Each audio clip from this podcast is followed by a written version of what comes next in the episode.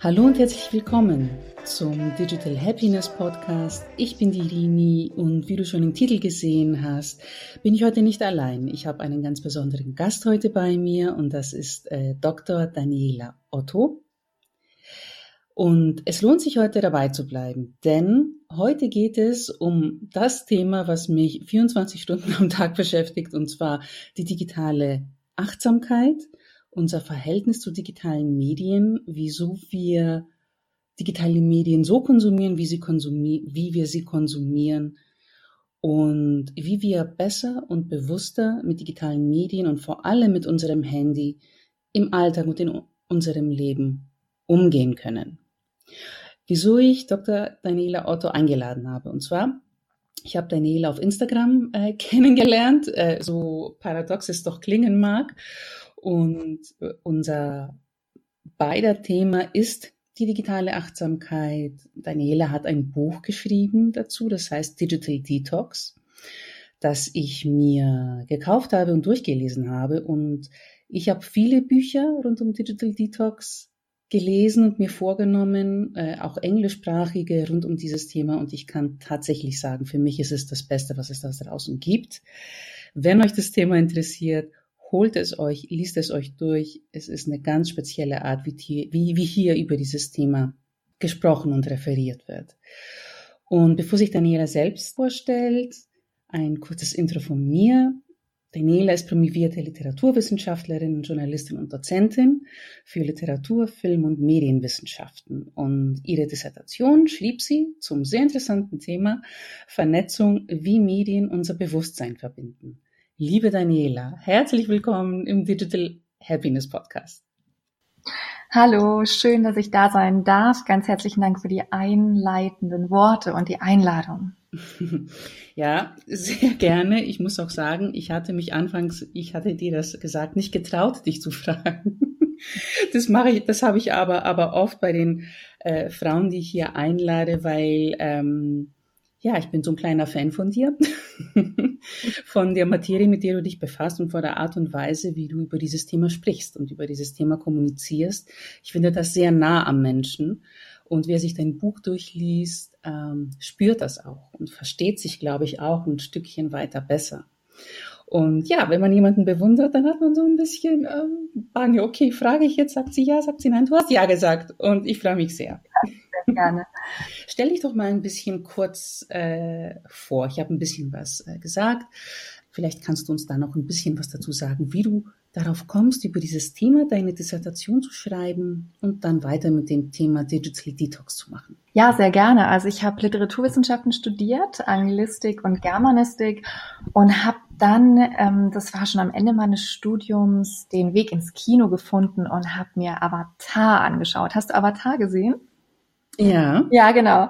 Ist nicht ohne Grund der erfolgreichste oder inzwischen zweiterfolgreichste Film aller Zeiten. Also ich war auch voll. Das wusste ich nicht. Mhm, ja, doch, tatsächlich. Und ähm, Avatar hat uns ja alle fasziniert. Und auch ich war im Kino und habe mich da dem, diesen Bildern hingegeben und es war ja auch mit diesem 3D-Effekt und vor mir schwirrten die Glühwürmchen und ich dachte mir, meine Güte, ist das schön. Und ähm, bin dann also zu meinem Doktorvater und habe ihm als Prüfungsthema das vorgeschlagen, habe gesagt, also hier geht's doch eigentlich vor allem um Vernetzung, denn Avatar ist eine riesige, faszinierende Internetmetapher. Und so war das damals mein Prüfungsthema und aus diesem Prüfungsthema hat sich dann meine Forschungsfrage für die Doktorarbeit ergeben, die heißt oder hieß, woher kommt unsere Sehnsucht nach Vernetzung? Und jetzt beschäftigt mich mm. sehr lange mit einer Doktorarbeit und nicht jeden Tag ist man gleich begeistert. Aber diese eine Frage, woher kommt die Sehnsucht nach Vernetzung, die fand ich wirklich über die ganze Zeit hindurch faszinierend, weil sie so tief geht und den Menschen ganz tief und wesentlich in seinem Kern berührt, ähm, ja, im Herzen berührt. Und so hat sich dann aus dieser Doktorarbeit auch äh, mein erstes Sachbuch ergeben. Das habe ich dann unmittelbar danach geschrieben. Ich bin ja, also eigentlich unfreiwillig in ein Digital Bootcamp gestartet, weil ich dachte mir nach der Doktorarbeit, mein Gott, erhol dich unbedingt, fahr in Urlaub. Ja. Und ich bin dann auf eine Ranch geflogen und es ist tatsächlich also kein Witz, es ist wirklich so passiert, es steht auch in meinem Buch. Ähm, ich bin nach Phoenix, Arizona geflogen und landete da mitten in der Nacht und es war wirklich auch alles nicht ganz so wundervoll und ähm, bin dann da noch irgendwie drei Stunden mit dem Auto wohin gefahren und dann noch mal eine halbe Stunde Schotterpiste und irgendwann war ich auf dieser Ranch, die war zwar Bilderbuch schön, nur es gab mhm. überhaupt kein Netz. So. Und insofern habe ich im eigenen Leib wirklich erfahren, was es heißt, kein, kein Internet zu haben, zurückgeworfen zu sein auf sich ganz alleine, was wir komplett verlernt haben. Ja, also ich weiß nicht, ob du mhm. das auch bei dir beobachtet hast. Ohne Handy fühlt man sich oft einfach erstmal völlig verloren. In welchem Jahr war das? Ich antworte dir gleich, wo du zu dieser Ranch geflogen bist. Ja, also das Buch habe ich, das war 2015 und 2016 habe ich dann das Buch geschrieben, genau. Okay, und das heißt, dass die Daniela von 2015 auf dieser Ranch dann angekommen ist, oh mein Gott, ich habe kein Internet, das Ende der Welt ist nahe. Das war so ungefähr deine Einstellung damals. Genau, genau. Also es ist, ähm, ich war sicherlich nie ähm, handysüchtig, das kann ich mit Überzeugung sagen. Ich habe es immer schon sehr achtsam und bewusst genutzt. Nur wirklich so unfreiwillig komplett losgelöst zu sein vom Internet und ähm, also mein normales Telefon ging auch nicht. Also das war schon wirklich, sag ich mal, Bootcamp. Das war schon harte, ähm, harter okay. Entzug. Das war dann schon eine sehr existenzielle Erfahrung. Und ich dachte mir aber, mh, mm, das habe ich bestimmt nicht einfach nur so erlebt, sondern wahrscheinlich war es ein Wink vom Schicksal. Und so habe ich dann mhm. daraus mein jetziges Kernthema auch entwickelt, Digital Detox, digitale Entgiftung. Aber man muss auch von sich aus dieses Bewusstsein haben, um zu reflektieren in dem Augenblick in dieser Ranch, wo nichts mehr ging, um zu sagen, oh, das macht jetzt was mit mir. Mhm. Und das war dann wahrscheinlich auch der Stein des Anstoßes, diese Reflexion quasi dann, von der dann dieses wunderbare Buch dann entstanden ist, wo du ganz tief dann in die Bedürfnisse der Menschen eingegangen bist, in ihrem Verhältnis mit dem Handy und den digitalen Medien. Ich glaube, dazu braucht es schon die Voraussetzung, dass man ein, ein Mensch ist, der reflektiert. Ja, und es ist spannend, sich dann auch selbst zu beobachten, nochmal so ganz genau. Das mache ich sowieso sehr intensiv und bin schon wirklich immer nah bei mir. Und ich bin dann schon auch so, dass ich irgendwie hochrechne, weil ich denke mir, also wenn es mir so geht, dann geht es ja mindestens einer einzigen Person auf diesem Planeten genauso, ja. Und, und so kam es dann, also dass ich schon auch bei mir beobachtet habe, okay, zuerst ist es überhaupt nicht gut und man muss dann über so eine Schwelle gehen. Und wenn man sich dann traut loszulassen und auch wieder traut, sich auf sich selbst zu besinnen und auch auf die eigenen Instinkte zu vertrauen und sich neu einzuschwingen in die Umgebung, dann passiert eben sehr, sehr, sehr viel Schönes und man hat wieder so eine ganz wesentliche, ja, oder einen ganz wesentlichen Weltzugang, den wir heute einfach verlieren. Also ich meine, man kann die Welt wieder ganz neu betrachten und auch diese kleinen Wunder überall erkennen, wenn man genau ja, hinschaut. Auf alle Fälle. Auf alle Fälle ist es so und ähm, das war im Jahr 2015 so und die nächsten Jahre auch und ganz bestimmt auch letztes Jahr oder dieses Jahr, ähm, wo wir immer noch inmitten einer Pandemie leben und mit einer Pandemie leben und die uns zurückgezogen hat in die ähm, in das Nest, in die eigenen vier Wände. Ich habe den Eindruck, dass diese Themen natürlich auch der Selbstreflexion, jetzt gewollt oder ungewollt, aber auch der Achtsamkeit äh, sehr prominent gerade sind und sehr stark ähm, überall darüber gesprochen wird und auch über die digitale Achtsamkeit. Ich sehe auch überall relevante Plattformen oder, oder, oder Apps auf einmal, die sich mit diesem Thema befassen. Wie kann ich bewusster und gesünder mit den digitalen Medien umgehen? Weil wir natürlich auch durch Corona viel mehr mit Bildschirmen arbeiten, mit dem Handy arbeiten und auch denken oder glauben, dass wir ständig erreichbar sein müssen, weil wir es können.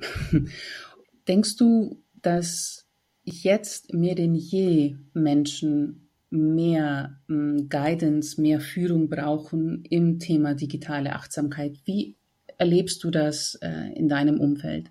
Ja, absolut. Also du hast das Stichwort schon genannt. Covid-19-Pandemie betrifft uns alle und hat das gesamte Leben verändert, aber eben auch das virtuelle Leben. Und die Bildschirmzeiten sind explodiert. Also es war ja so, dass wir vor Corona schon sehr viel online waren. Also am Smartphone ungefähr drei Stunden täglich, mit den anderen digitalen Geräten zusammen ungefähr fünf Stunden. Inzwischen sind es bis zu acht Stunden. Also das ist schon ein enormer Anstieg. Und ich meine, wir machen inzwischen alles online. Wir shoppen online, wir machen Online-Banking, wir arbeiten online und man kann sich langsam fragen, was machen wir eigentlich nicht mehr online? Und natürlich geht damit ein enormer Leidensdruck daher. Also ich kenne niemanden, der sagt, oh, also mir macht es nichts aus, dass ich den ganzen Tag vom Bildschirm bin oder ähm, nee, das geht alles spurlos an mir vorbei, sondern jeder erkennt und spürt am Ende, es tut mir nicht gut. Nur die Frage ist, wie komme ich da raus? Wie finde ich da raus? Und was uns schon bewusst werden muss, ähm, mhm. Covid-19 ist eine Pandemie. Aber damit einhergeht eben auch eine neue Pandemie und das ist die Pandemie der Smartphone-Sucht. Und ich sage das so deutlich, weil endlich verstehen müssen, dass es wirklich eine ernsthafte Suchterkrankung ist. Also immer noch denkt man, ja, es ist ein bisschen viel am Handy sein, es ist ein bisschen äh, spielen und das bekommt man ganz schnell in den Griff. Aber wer nicht vom Handy loskommt, der ist krank und Handysucht ist eine substanzunabhängige Sucht, bei der die gleichen Mechanismen im Gehirn vor sich gehen wie bei einer anderen substanzunabhängigen Sucht. Und ich glaube, wenn wir das verstanden haben und dafür ein Bewusstsein haben und diesen kollektiven Leidensdruck verstehen, dann können wir da auch gegensteuern mit einem neuen Bewusstsein und mit einer neuen Achtsamkeit, ja. Ja, ich glaube, das Schlüsselwort ist, wie du sagst, kollektiver Leidungsdruck, denn Leidensdruck, Entschuldigung, weil wenn jemand sich öffnet und sagt, ja, ich habe ein Problem damit und es ist ein ernstes Problem und dann fühlt sich jemand anderes auch dadurch ermutigt und motiviert zu sagen, ja, mir geht's genauso.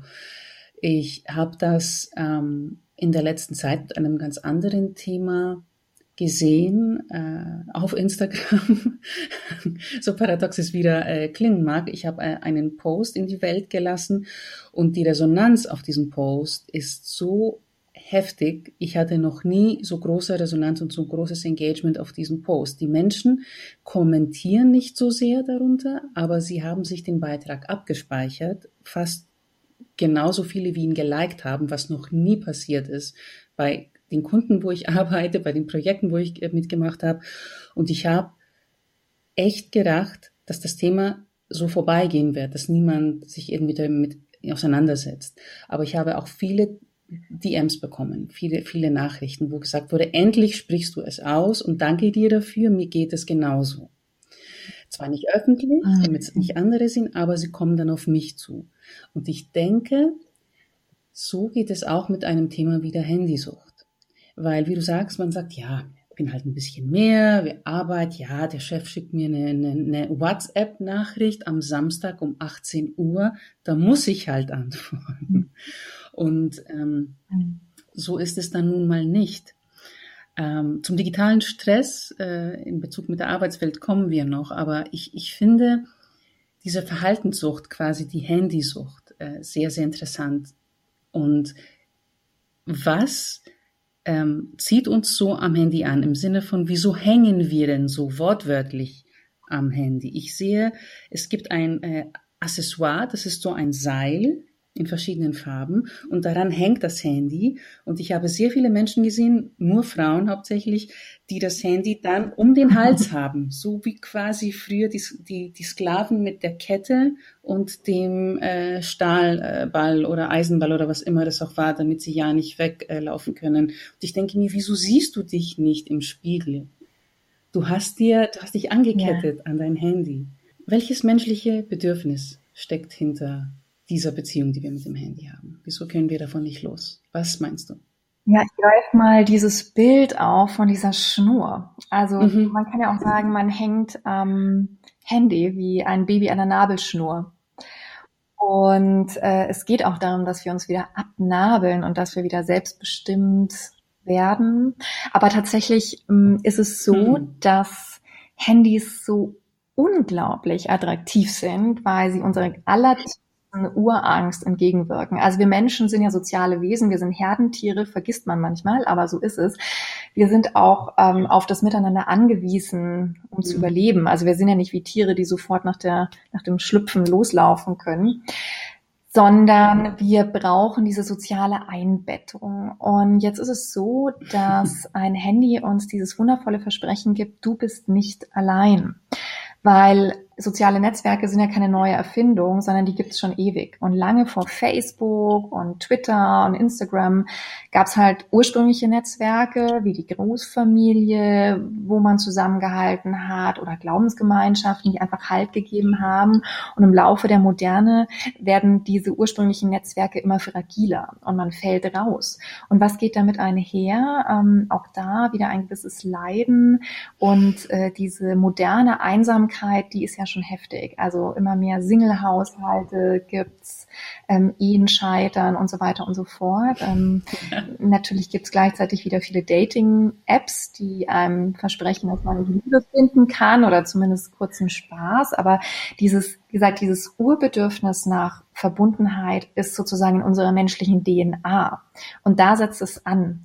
Und insofern ist es auch eine Art total logisch, dass wir da drauf anspringen. Das Problem ist halt nur, ähm, dass wir da eine Schwelle überschritten haben, die einfach nicht mehr gesund ist. Und natürlich, das ist jetzt kein, keine wahnsinnig neue Erkenntnis, sondern das beobachten Vernetzungskritiker schon seit vielen, vielen Jahren, dass man natürlich immer mehr vereinsamt und man durch diese intensive Handynutzung eben auch diese kleinsten zwischenmenschlichen empathischen Fähigkeiten mhm. verlernt. Also ich sage jetzt mal, wenn man schon Angst davor hat zu telefonieren, weil man da irgendwie sofort reagieren muss und nur noch chattet, dann hat man ja auch zu viel Angst vor zu viel Nähe. Ich beobachte das auch bei mir sehr oft, dass ich anfange zu schreiben. Dann denke ich mir, wieso schreibe ich gerade? Ich kann doch anrufen. Und dann rufe ich einfach an und ich bin ein Mensch, der es nie in ihrem mhm. Leben gemocht hat, zu telefonieren. Ich mag telefonieren einfach nicht. Ich greife auch schwer zum Hörer.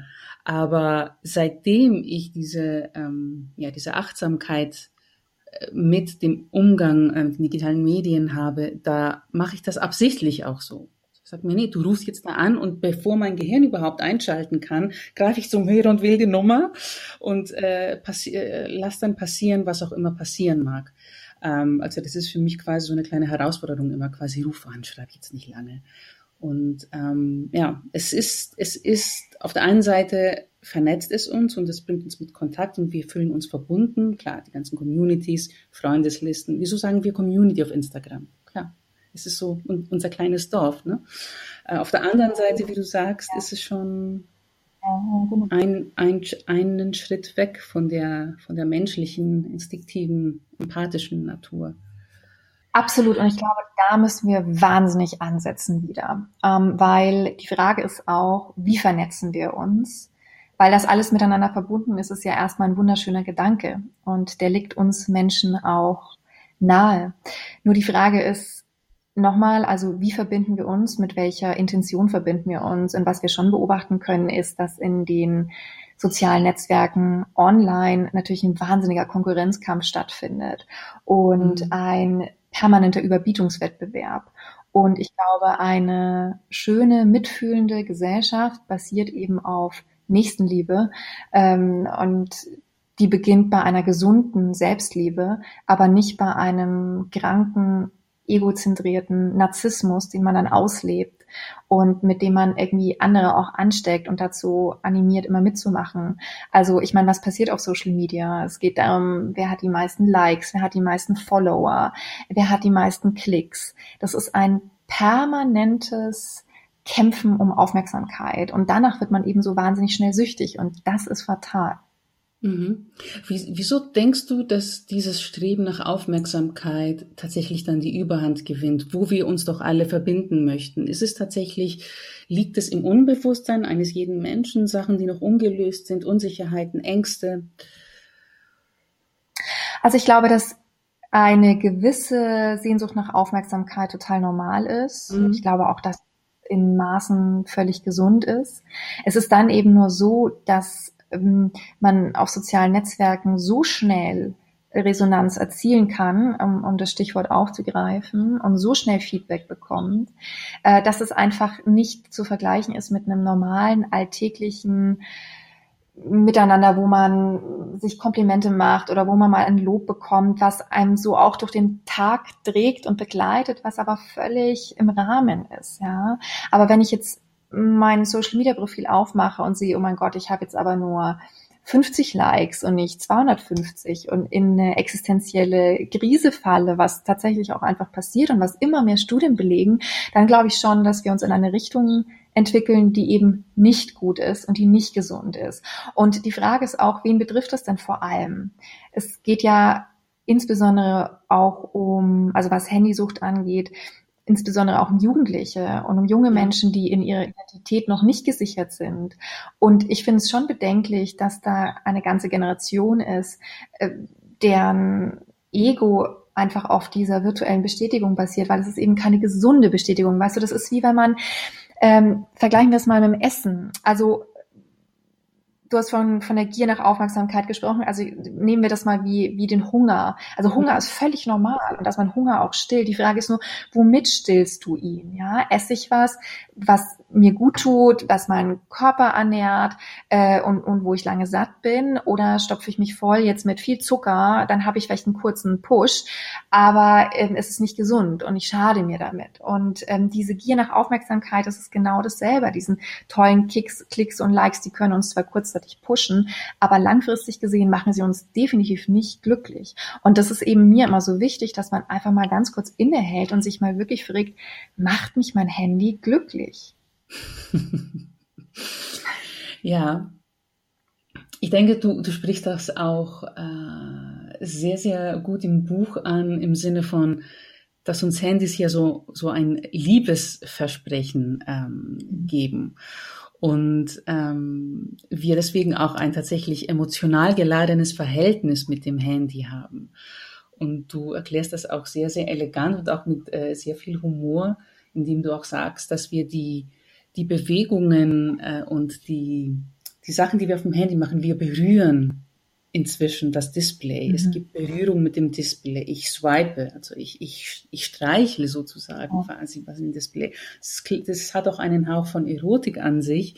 Und wir liebkosen das Handy quasi, wenn wir es in der Hand halten, ohne ja. zu, zu merken, dass es überhaupt so ist. Geht halt ins Unterbewusstsein äh, unter. Und ich wusste das nicht. Mit der, mit der Smartwatch äh, von, von Apple gibt es auch den Digital Touch. Ja, genau. Du kannst auch deinen Herzschlag schicken. Also ich glaube auch, dass ich, ich habe allerdings keine Apple Watch. Ich glaube, die noch, ich weiß jetzt nicht, was die Generationen können, aber ja, äh, das vibriert, du spürst es dann, wie gesagt, kannst auch Körpersignale senden. Es ist wahnsinnig intim geworden. Und ich finde immer, man kann schon mal ganz kurz sich selber an der Nase fassen und fragen, mit wem verbringt man so viel Zeit wie mit seinem Handy? Also es geht damit los, dass es das erste ist, was ich morgens berühre. Äh, das letzte meistens, was man dann in der Hand mhm. hat. Zwischendurch ist es ständig in, in Nähe. Also wahrscheinlich liegt meisten maximalen Meter weg, damit man es eben noch schnell in die Hand nimmt. Und ja, es ist wie so eine Art Partner geworden. Im Übrigen ist es auch interessant, weil man auch ähm, Tests gemacht hat. Also man hat Menschen, die gesagt haben, sie sind Smartphone-süchtig, hat man eben das Gehirn untersucht und Scans gemacht und wenn die also an ihr Smartphone gedacht haben, dann haben wirklich die Liebesneuronen gefeuert. Also das ist alles nicht ohne. Es passiert einfach wirklich was mit uns. Und ja, ähm, man sagt ja auch so schön, woran man sein Herz hängt, das ist sein, das ist ja. der Gott, ja. Also wir vergöttern so ein Smartphone leider. Ja, du hast es auch äh, sehr schön in deinem Buch geschrieben, wenn ich, wenn du mir erlaubst, einen kurzen Absatz zu, zu zitieren. Bei deinen Tipps bei den sehr vielen Tipps, die, die, du in diesem Buch hast, ähm, die ich ganz, ganz toll finde, steht einer, der da ist, wenn Sie genervt sind, weil Ihr Partner sich mit seinem Handy und nicht mit Ihnen beschäftigt, dann schlagen Sie ihn mit seinen eigenen Waffen. Flirten Sie ihn per SMS an. Wenn darauf keine physische Reaktion erfolgt, denken Sie über Ihre Beziehung nach oder Ihre Flirtqualitäten. Ich finde das genial. Ähm, um nur einen Absatz hier zu zitieren, um auch den Hörern zu zeigen, mit was für einem tollen Humor du auch an das Thema rangehst. Aber es ist tatsächlich so. Ein anderer sehr interessanter Aspekt, den du auch im Buch ansprichst, ist, wer ist denn letzten Endes von wem abhängig? Wir vom Handy oder das Handy von uns? Und wie ist das überhaupt bis jetzt in der, in der ähm, Geschichte überhaupt und in der Literatur oder Filmgeschichte dargestellt worden und wie erleben wir es auch gerade?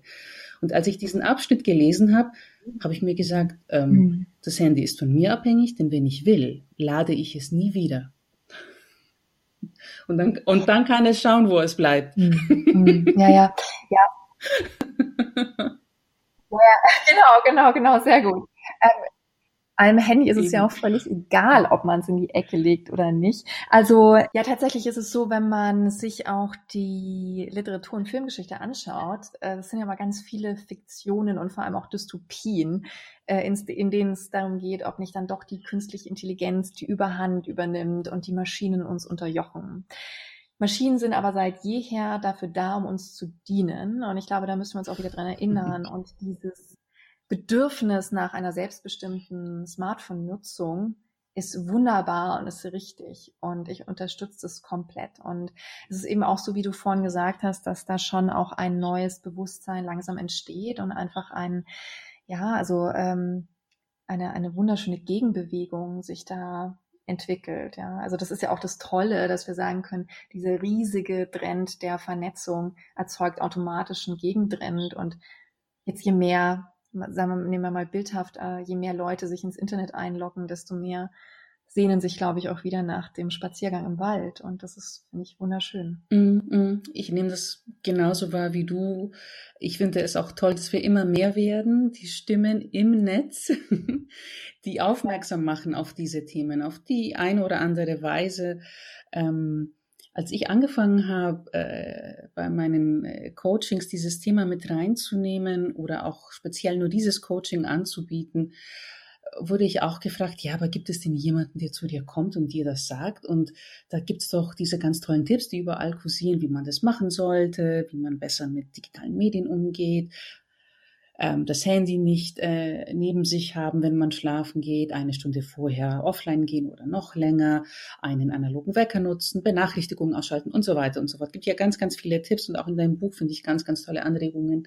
Aber das Thema ist ja nicht das denn die Menschen wissen, was sie zu tun haben. Das Thema ist ja ein ganz anderes. Das Thema ist, dass wir mit diesem Medium, das so leicht zu bedienen ist und uns so leicht diese Aufmerksamkeit schenkt und dieses Liebessignal, denn jedes Mal, das sagst du auch, wenn eine Nachricht kommt, ist es ein Liebesbeweis oder denkt jemand gerade an mich. Ja, ähm, genau. die Leichtigkeit, mit der wir zum Handy haben, zum, mit der wir zum Handy greifen, jedes Mal, wenn wir angeblich nichts zu tun haben, uns langweilig ist oder wir depressiv, depressiv sind und einfach Anschluss brauchen, das ist ja eigentlich nur ein Ablenkungsmanöver von anderen Dingen in unserem Leben. Also unter mhm. dieser Verhaltenssucht liegen ja sehr, sehr, sehr, sehr, sehr, sehr viele andere Sachen vergraben. Und es geht hier nicht darum, einen Menschen mit 50 Tipps nach Hause zu schicken und ihn jede Woche zu überprüfen, wie die äh, Bildschirmzeit war. Es geht darum, herauszufinden, wieso gehe ich so mit diesem Medium um? Was verbirgt sich dahinter? Denn auch ein Unternehmer, der zum Beispiel über Social Media sein Business aufbauen möchte und Ängste hat, tiefe Ängste, die in ihm sitzen, der muss auch darüber sprechen. Und der äh, Griff zum Handy, um alle zehn Minuten Instagram zu checken, sagt auch etwas aus.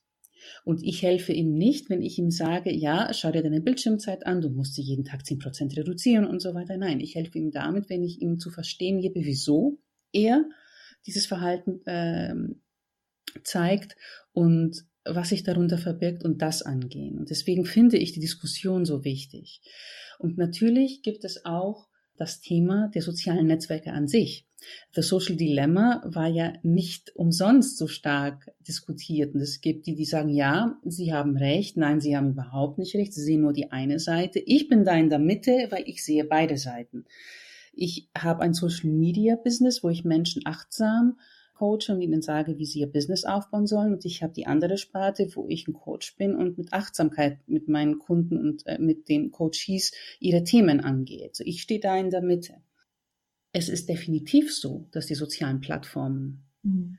das alte menschliche Gehirn, unsere Amygdala und dieses ganze limbische System gezielt so angehen mit den Features, die sie haben, damit sie uns auf den Plattformen halten. Also das, denke ich, ist klipp und klar, dass das passiert.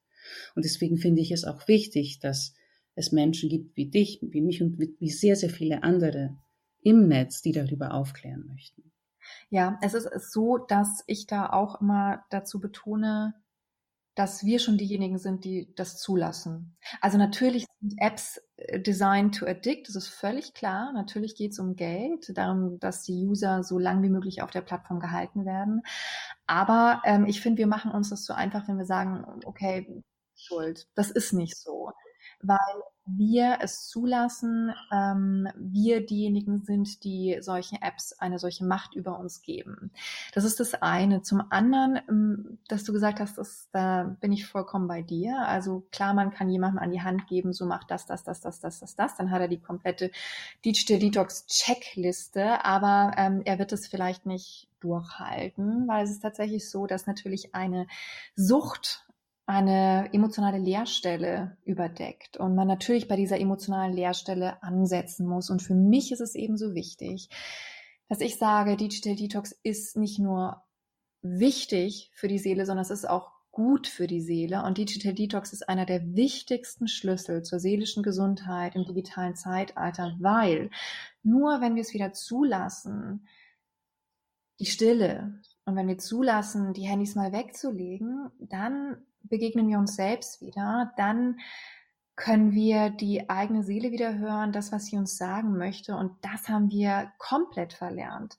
Und wenn man nicht eine heilsame oder eine gesunde Beziehung zu sich selbst führt, dann wird man keine gesunden Beziehungen im Leben insgesamt führen können. Und insofern setzt Digital Detox erstmal ganz bei einem selbst an und sagen, Moment mal, spür dich mal wieder selber. Lass mal diese ganzen Ablenkungen. Ja klar, also wir, natürlich, das sind alles Dopaminkeks und in meinem Gehirn wird, ähm, dieser Neurotransmitter ausgeschüttet, der gibt uns kurzzeitig gute Gefühle, ähm, so entsteht eben der Suchtkreislauf, das ist völlig nachvollziehbar.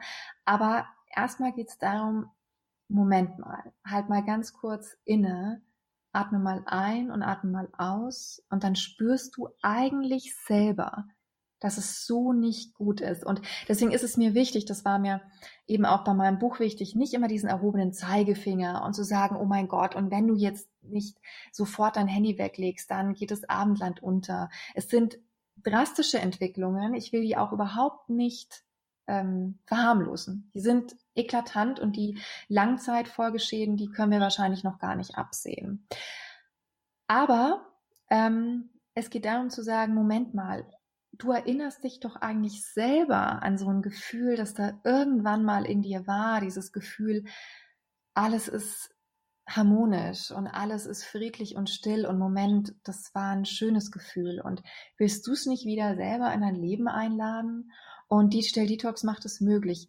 Wir laden die Stille wieder ein ins Leben, wir laden die Harmonie wieder ein ins Leben und ich möchte darauf vertrauen, dass in vielen Menschen dieses Bedürfnis da ist und dass es lauter wird und dass es irgendwann auch nicht mehr zu überhören ist. Hm. Das hast du sehr schön formuliert. Wir haben auch ähm, über Stille und die Wichtigkeit der Stille auch äh, letzte Woche zusammen gesprochen.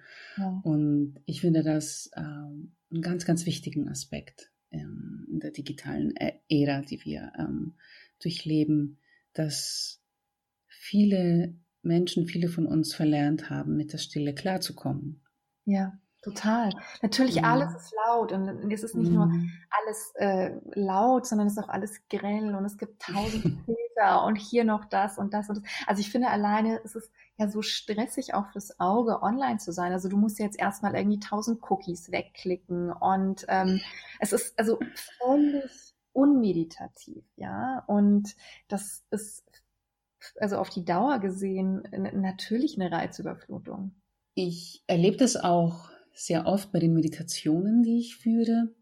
Ich kann das ähm, tatsächlich am eigenen Körper spüren, ähm, wenn ich Meditationen wieder vor Ort in einem Raum äh, gebe, dass die Menschen die Stille nicht aushalten. Also ich spüre das in der Energie im Raum. Ich spüre, wann ich wieder sprechen muss. Ja. Ähm, mir sind stille Meditationen die liebsten. Ich ja. liebe die Stille, ich liebe die Ruhe. Ich war auch, also ich bin ein Einzelkind und war auch die Ruhe im Haus immer gewohnt. Irgendwie, vielleicht liegt es auch daran, ich weiß es nicht. Es liegt wahrscheinlich in meiner Natur. Aber mir ist es auch sehr, sehr wichtig, dass man in diesem Kontext ähm, der digitalen Achtsamkeit auch versteht, dass wir manchmal den Lärm des Handys, auch wenn es manchmal nicht ein akustischer ist, wie du gesagt hast, ist auch ein visueller Lärm, dass man den bevorzugt, um die Stille in sich zu, von der Stille in sich abzulenken und den, und, äh, den inneren Lärm zu übertönen. Es geht auch um Wahrheit und innere Wahrheit und darum, ein Leben zu leben, das ganz wesentlich ist. Und ich glaube schon, dass in der Stille vielen natürlich auffällt, oh mein Gott, vielleicht habe ich das ja in letzter Zeit nicht so toll gemacht. Und da muss man natürlich auch ehrlich zu sich selber sein und sich das eingestehen und eben auch gegenlenken. Ich glaube, dass es für viele nicht leicht ist. Also ich bin jemand, ähm, ich muss immer nach meiner inneren Wahrheit leben. Das ist, sonst fühlt sich das für mich einfach überhaupt nicht gut an. Also ich kann das nicht, ich kann mich jetzt auch nicht ablenken von meinen Problemen. Die sind eigentlich per se wahnsinnig präsent bei mir und erst wenn ich die gelöst habe, dann geht's ähm, wieder weiter. Also insofern ist es ein sich selbst begegnen, sich selbst in der Wahrheit begegnen und ich glaube, das müssen wir halt schon auch erkennen, dass ein Leben, das wir inzwischen buchstäblich vor den Bildschirmen verbringen, auch ein Leben ist, in dem wir uns so viel Schönheit nehmen. Mir ist jetzt gerade etwas ähm, eingefallen, was du auch im Buch schreibst, dass offline zu sein eigentlich ein Mindset ist. Und das hat nichts damit zu tun, wie viel Zeit ich letzten Endes mit dem Handy verbringe, weil es kann sein, dass ich das Handy ja. geschäftlich nutze für meine Geschäfte und ich kann trotzdem bei mir sein und offline sein von der ganzen Ablenkung, wenn ich die Medien benutzt, nutze. Genau. Und das ist, glaube ich, auch, das ist eigentlich ein, ein sehr toller Zustand, den man erreichen sollte. Ja, es ist absolut so, dass Digital Detox ein Mindset ist und ich hoffe, dass wir eben dieses unbewusste, unachtsame, ziellose äh, Vernetzen einfach sein lassen und dass wir das Bewusstsein so ändern, dass wir sagen, okay, gut, natürlich kann ich online sein, aber es ist nicht mehr äh, so dominant. Also man spricht in den Medienwissenschaften immer vom Schock der neuen Medien. Also wenn irgendein mhm. neues kommt, ähm, zum Beispiel damals Fernseher, dann sind immer erstmal alle überfordert. Man lernt aber dann damit umzugehen. Und ich meine, bei den äh, wenigsten Menschen, hoffe ich jetzt mal, läuft die ganze Zeit der Fernseher, oder? Also mein Fernseher ist aus, wenn ich ihn nicht benutze. So, jetzt ja. ist es aber so, dass dieses Handy auch nicht mehr so jung ist inzwischen. Also ich finde, man sollte langsam gelernt haben, damit umzugehen, aber offensichtlich ist es immer noch nicht so alt ähm, und wir haben da noch einigen Nachholbedarf. Also wir müssen da wirklich lernen, unaufgeregter damit umzugehen und zu sagen, ja, natürlich ist es da, aber es ist unaufgeregt da und ich ordne mich nicht diesem Telefon unter. Also ich finde es ja schon irrsinnig. Das macht einmal Bling, wir springen. Äh, oder wir sind mitten im Gespräch mit einem Menschen, ähm, kaum klingelt das Telefon, unterbrechen wir das zwischenmenschliche Gespräch. Also nur weil das Telefon klingelt. Das ist auch einfach wahnsinnig unhöflich.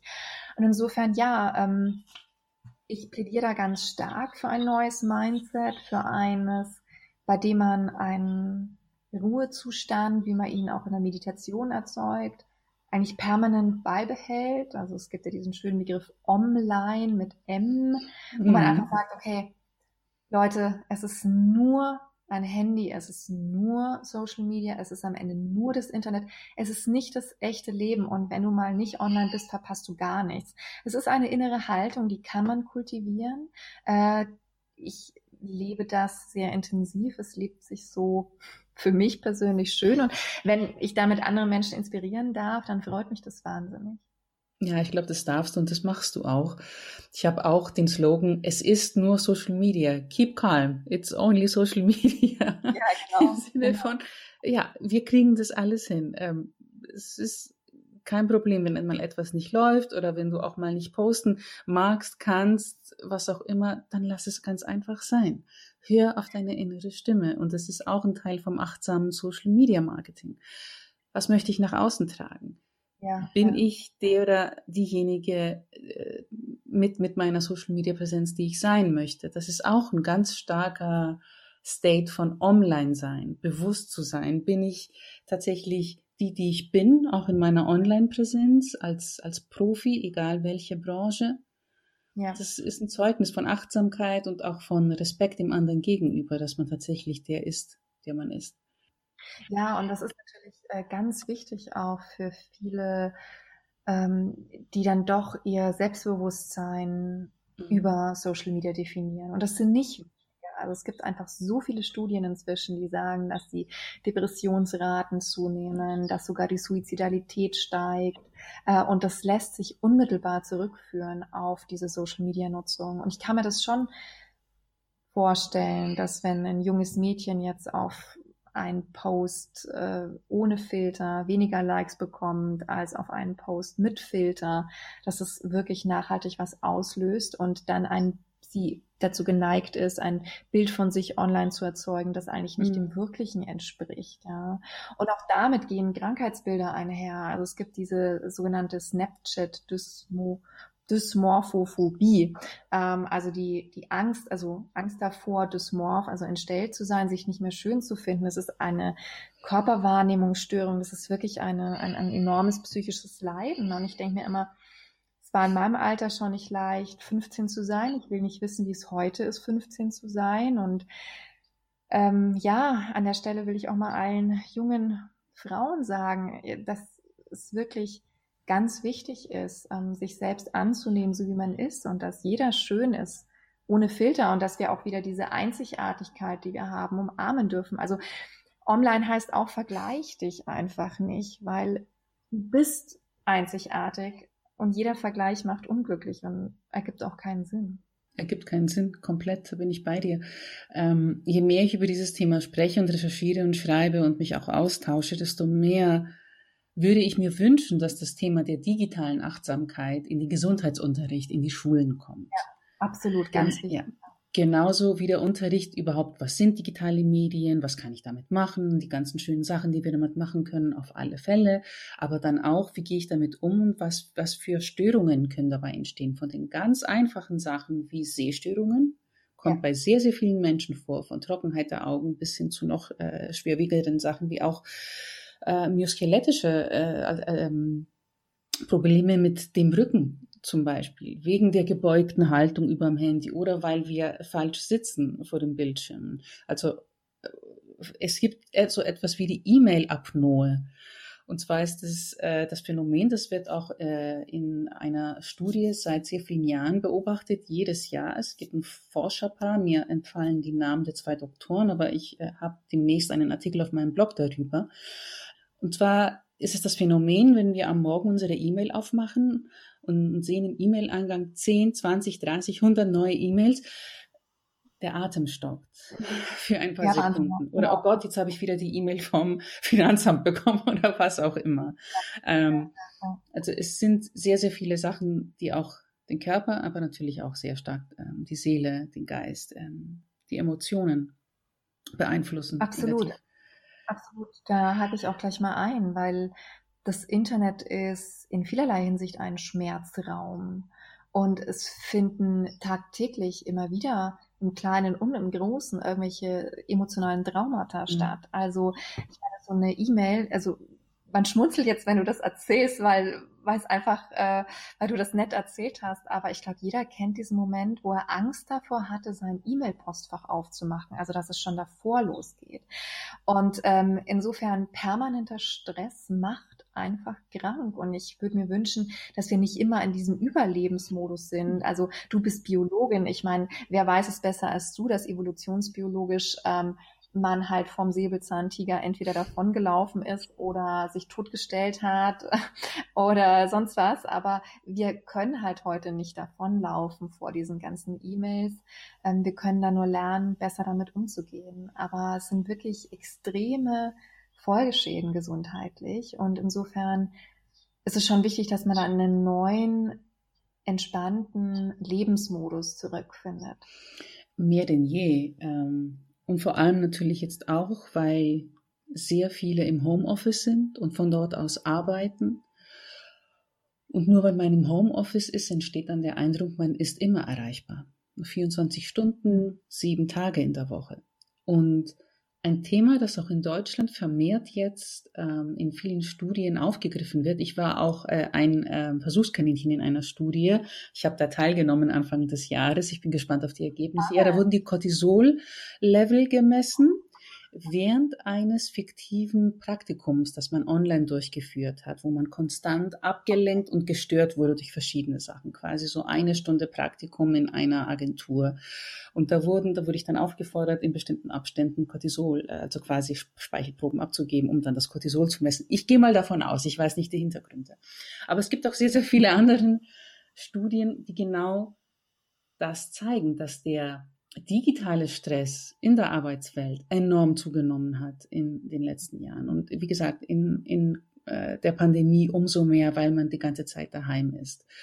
Und ich glaube, viele ignorieren das, denken es sich weg oder denken gar nicht daran und denken, ja, ich meine, ich bin ein engagierter Mitarbeiter, ich muss immer erreichbar sein. Ja. Es ist völlig in Ordnung, wenn ich auch mal im Urlaub auf eine E-Mail antworte oder äh, nein, ich mache das Diensthandy nicht aus. Und äh, Überstunden, ein ganz, ganz großes Thema und ein ganz empfindlicher, äh, ganz empfindliches Thema bei mir, wenn man in die meisten Verträge reinschaut, in der Medienbranche, dann steht da immer dieser ganz tolle Satz, die Überstunden gelten als abgegolten. Dabei ist ja. das überhaupt nicht rechtens. Also das, das ist, das ist das stimmt so nicht. Das ist überhaupt nicht rechtens. Das kann in keinem Gericht stehen. Das ist nur rechtens bei bestimmten Berufsgruppen, und zwar bei zwei bestimmten Berufsgruppen, die, in, die im Einsatz einberufen werden können oder die Überstunden liefern müssen, also Arzt, Arzthelfer, Polizisten ja. und, so, und so weiter. Aber nicht, wenn man als Social Media Manager in einer Medienagentur arbeitet. Dann nicht. Und für viele ist es selbstverständlich dass sie anstatt den 38 oder 40 Stunden 70 Stunden die Woche arbeiten und diese Überstunden nicht bezahlt bekommen oder nicht ausgeglichen bekommen. Und natürlich ist das an sich schon sehr anstrengend, so viele Stunden zu arbeiten. Und dazu kommt dann auch, dass du in diesem Dauerstress bist durch die digitalen Medien. Du schaltest dich nicht, wie du gesagt hast, von diesem Flight-or-Fight-Modus, du kommst da gar nicht mehr raus. Du bist immer in diesem mhm, genau. Sympathikus, der dich mit Vollmacht, mit Adrenalin, du bist immer bereit zu reagieren, aber du hast keine Zeit zu reflektieren und zu äh, ja. wieder zu regenerieren. Du kommst nicht in diesen regenerativen Modus überhaupt nicht. Ich glaube, das ist ein ganz, ganz großes Thema, dieser Dauerstress. Ja, ja, ja, unglaublich. Und also man weiß es ja selber, finde ich, wenn man in Urlaub fährt, wie lange es eigentlich braucht, bis man überhaupt in eine gewisse Entspannung kommt. Und ich glaube, jeder kennt dieses Phänomen, dass man dann im Entspannungszustand mhm. ist und man dann doch die E-Mails checkt und eine einzige E-Mail kann alles wieder zunichte machen. Also diese Macht davon ist schon wirklich enorm. Wenn du mich fragen würdest, was ist so dein Traumreiseziel, wie schaut dein Traumurlaub aus, dann werde ich dir kein exotisches Ziel nennen, kein Land, das am anderen Ende der Welt ist. Mein Traumurlaub sind mindestens drei Wochen, wo mich niemand stört, wo ich unerreichbar bin hm. für alle und vor allem, vor allem, was die beruflichen Sachen angeht, wo ich drei Wochen lang von nichts, was mit Beruf zu tun hat, höre. Ich würde gerne drei Wochen ohne mein Handy verbringen, auf einer einsamen Insel, gerne auch ganz allein. also, ja, es ist, das ist dann für mich der Moment, wo ich nach den drei Wochen weiß, ich bin wieder im Regenerationsmodus, ich habe entspannt, meine Batterien sind aufgeladen. Ja, und ähm, ist es nicht auch wundervoll, wenn man einfach mal wieder versteht, meine Güte, es geht auch ohne mich. Also ich glaube, viel hat auch damit zu tun, dass wir uns immer so unersetzbar finden. Das stimmt aber nicht. Also jeder ist ersetzbar, sogar der Papst. Ja, also und ich, ich glaube, der hat jetzt ein höheres Amt inne als der normalsterbliche Mensch.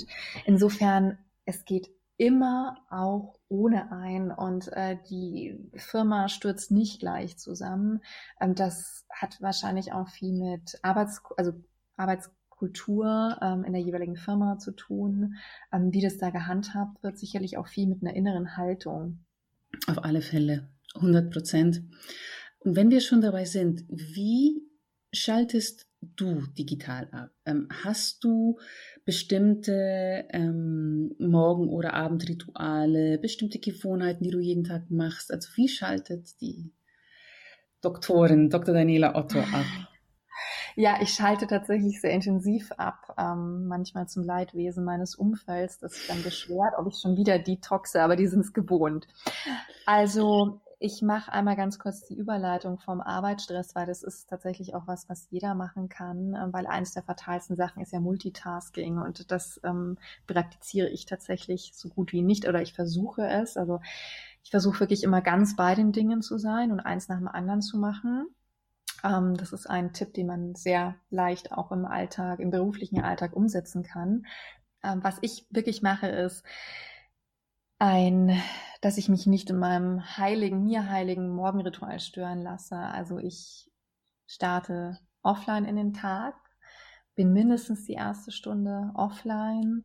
Ähm, ich meditiere in der Zeit, ich mache dann Yoga in der Zeit und es ist einfach so, dass ich dies mich auch erstmal schütze vor diesem Stress der Welt, den ich sofort einladen würde, wenn ich jetzt mein Handy anmachen würde. Es ist einfach eine Zeit für mich und ich finde so, ja, bestimmt man auch die Energie des Tages, ja, und, und, und setzt eine viel schönere Intention für den Tag. Ich pausiere mittags ohne Handy, ich gehe dann ohne Handy spazieren dann wird zwar nicht aufgezeichnet, wie viele Schritte ich gegangen bin, aber ich meine, ich weiß es ja.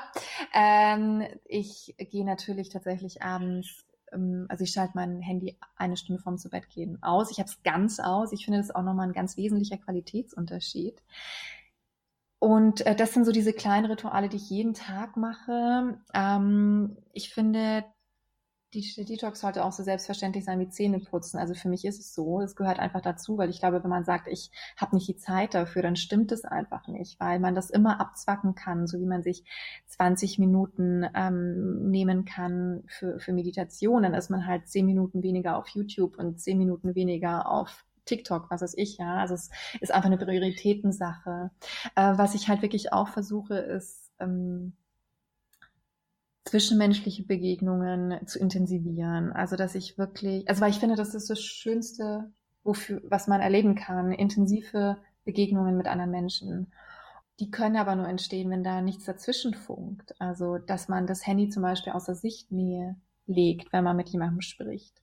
Auch da, wie gesagt, ich bin ein Riesenfan davon, Fan davon, das ganz auszuschalten. Du hast vorhin äh, erzählt von deiner Erfahrung, wenn du eine Meditation leitest und du spürst es, wenn die Leute jetzt unruhig werden wegen, wegen der Stille. Und ich finde, so kann man es auch spüren, wie eine Qualität zwischen zwei Menschen steigt, wie sie intensiver wird, wenn sich beide ganz aufeinander einlassen.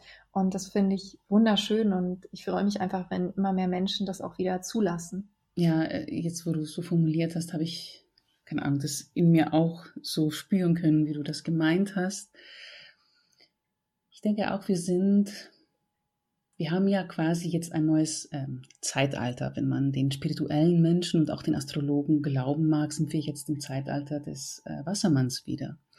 Und hier öffnet sich ja sehr, sehr viel auf spiritueller Ebene und der, die materialistische Welt soll angeblich wieder in den Hintergrund treten und ganz andere Werte gewinnen wieder an Überhand.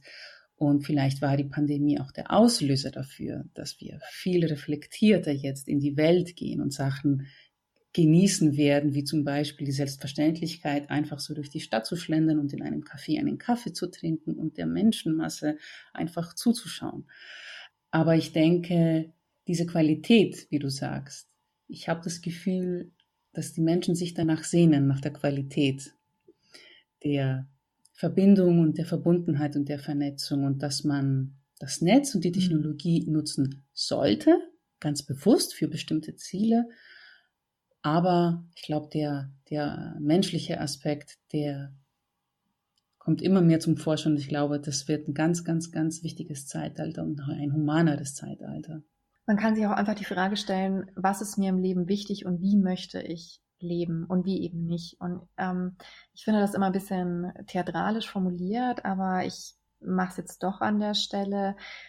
Wenn man am Ende aufs Leben zurückblickt, dann glaube ich einfach nicht, dass man sagen wird, mein Gott, waren die ganzen Stunden auf Instagram toll oder meine Güte war das schön auf YouTube, sondern es werden eben Momente sein, der echten zwischenmenschlichen Begegnung, äh, der Moment, in dem zwei Seelen sich gefunden haben, miteinander schwingen, äh, wenn man sich von Herz zu Herz begegnet und berührt. Und ich finde es einfach wahnsinnig schade, mit anschauen zu müssen, dass solche echten seelischen Begegnungen immer weniger möglich werden.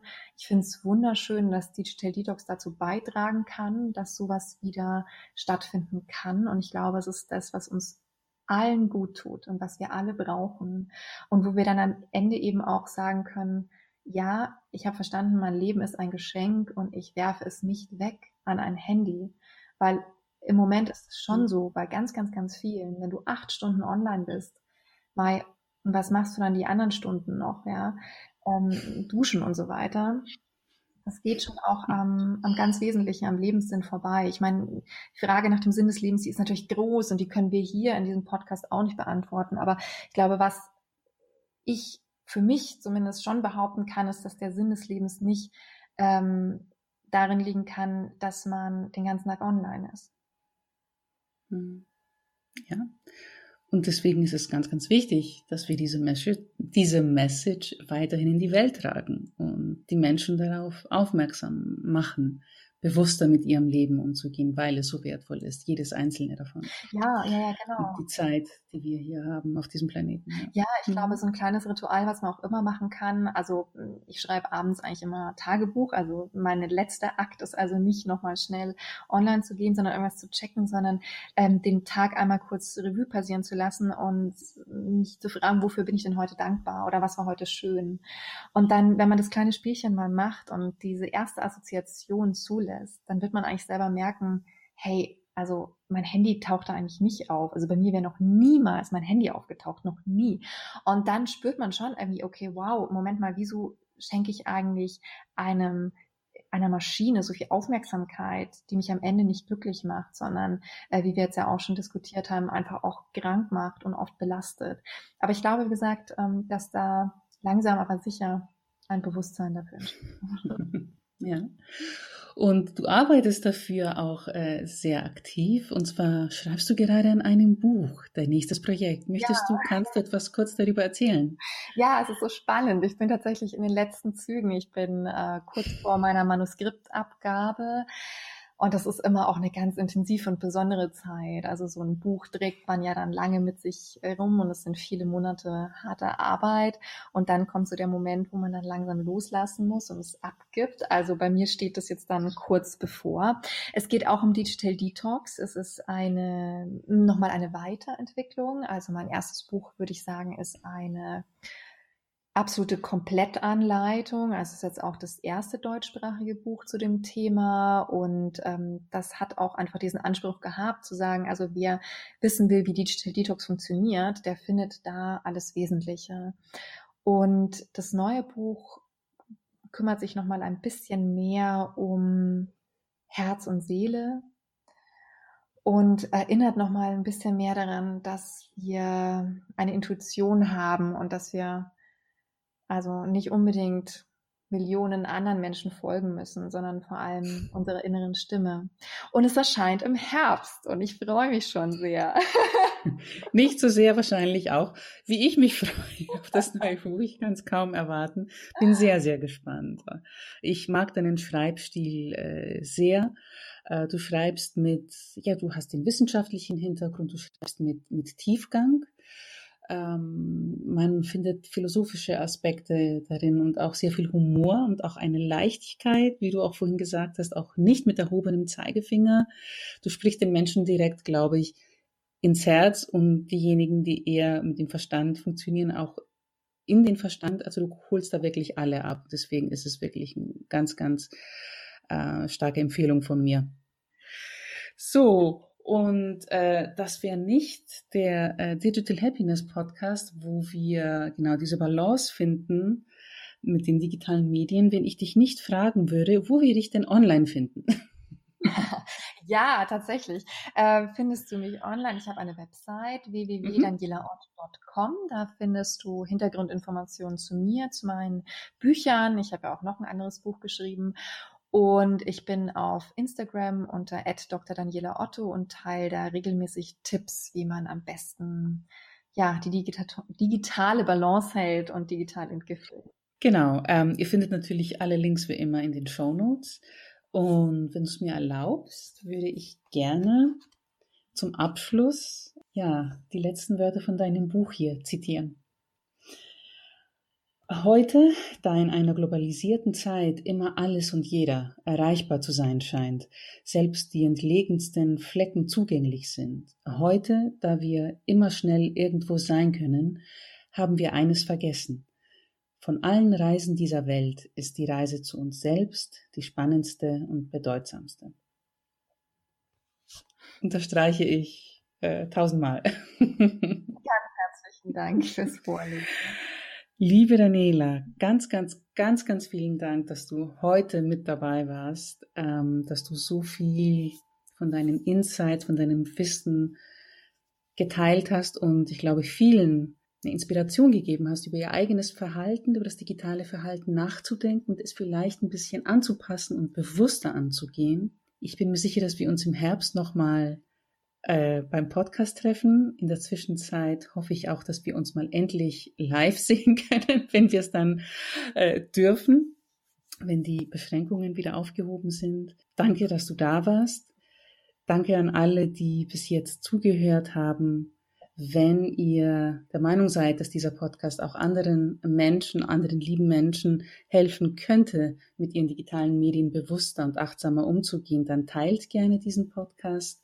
Hinterlasst mir gerne auch einen Kommentar auf Instagram oder per E-Mail und gerne auch eine Bewertung auf Apple Podcasts. Bleibt alle gesund und bis zum nächsten Mal. Servus und ciao. Ja, danke für die Einladung.